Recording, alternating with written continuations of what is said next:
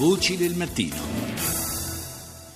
Alle sei e quaranta comincia la seconda parte di Voci del Mattino. Buongiorno di nuovo da Paolo Salerno. Parliamo della situazione in Iraq, in particolare nella città di Mosul, ultima grande roccaforte dello Stato islamico in territorio iracheno. Eh, lo avete sentito anche dai titoli della stampa internazionale, dai notiziari eh, del, eh, G R, eh, del G R uno. Eh, è in corso questa nuova fase dell'offensiva da parte delle eh, forze irachene per eh, strappare all'ISIS anche la parte occidentale eh, della città, ma sono eh, importanti e gravi le implicazioni di carattere umanitario eh, di questa battaglia. Ne parliamo con Paolo Pezzati, policy advisor per le emergenze umanitarie di Oxfam Italia. Buongiorno. Buongiorno a lei e a tutti gli ascoltatori. Il, eh, questa nuova fase dell'offensiva pone, come dicevo, eh, degli interrogativi abbastanza gravi per quanto riguarda il destino delle centinaia di migliaia di civili che si trovano eh, nella, nella parte occidentale di Mosul, di fatto eh, ostaggio di questa situazione, con da una parte alcune migliaia di combattenti dell'ISIS e dall'altra eh, l'esercito iracheno che sta avanzando. Eh, sono gravi le preoccupazioni eh, sia eh, per eh, l'incolumità di queste persone, sia anche per la necessità di aiutare chi riuscirà a fuggire dalla parte occidentale di Mosul. Eh sì, eh, noi stimiamo che mh, ci siano all'incirca settecentocinquanta persone che vivono nella parte settecentocinquantamila eh, naturalmente. Sì, eh, che vivono nella parte occidentale di Mosul, in particolare sulle quattrocentomila nella parte antica eh, della città, che sì. è proprio eh, dalla, nella parte diciamo, sinistra del Tigri, ehm, che è un gomitolo di strade densamente popolata, quindi una situazione anche urbanistica che eh, ha sviluppato una altissima densità.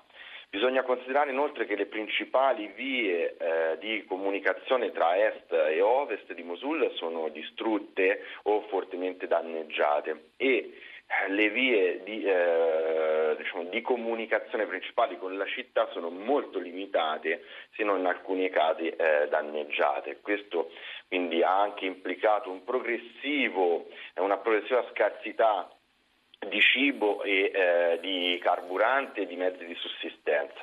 Inoltre, come ha detto lei, in questa cosa, ehm, questa situazione è aggravata dal fatto che è iniziato il conflitto, ed è un conflitto che ci preoccupa perché ehm, abbiamo testimonianze che eh, già ehm, la situazione non sia ehm, molto rispettosa dei diritti umani, abbiamo sì. testimonianze che appunto vengono usati i civili come schi- scudi umani e che eh, non, mh, alcune eh, residenze eh, di, di famiglie, di persone vengono usate anche come avamposti eh, da cecchini eh, quindi ecco, la situazione è veramente molto preoccupante. Eh, d'altra parte anche proprio la, la conformazione della parte vecchia della, della città con eh, questo dedalo di, di viuzze strette eh, fa presagire dei combattimenti eh, veramente casa per casa, con conseguenze inevitabilmente pesanti per la popolazione civile. Fra le altre cose ricordiamo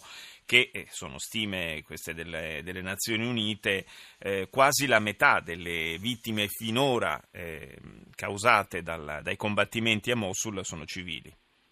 Eh sì, ehm, proprio una dichiarazione delle Nazioni Unite ci eh, dice questo, che la metà sono stati civili, dunque eh, nonostante l'impegno che eh, c'è stato almeno nella fase nella prima fase dell'attacco, quindi che è quella che è partita ad ottobre, c'è stato un impegno della coalizione eh, eh, irachena nel cercare di garantire alcune vie, da, vie di fuga per la cittadinanza. Nonostante questo comunque sono morte già di eh, duemila persone. Eh, eh, e noi ehm, rinnoviamo il nostro appello affinché vengano garantite vie di fuga eh, sicure e che non vengano usate ehm, armi pesanti come mortaio e artiglieria pesanti all'interno della città. Questo perché appunto potrebbe limitare eh, i danni collaterali nei confronti dei civili che non c'entrano niente. Come ha detto lei, appunto la conformazione della città Eh, in, suggerisce anche un'attività casa per casa, quindi eh, diciamo che nonostante gli appelli siamo molto preoccupati che la situazione possa degenerare da un momento all'altro. Nella parte orientale di Mosul, che è stata ormai eh, praticamente liberata dal, dall'ISIS, com'è la situazione? Abbiamo sentito della riapertura anche di alcune scuole, ma in che condizioni è la città?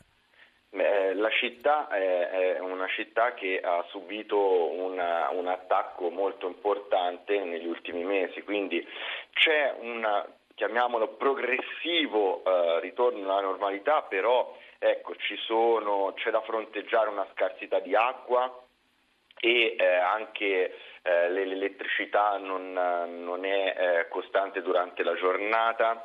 Quindi ancora la, la situazione ehm, si deve completamente eh, normalizzare.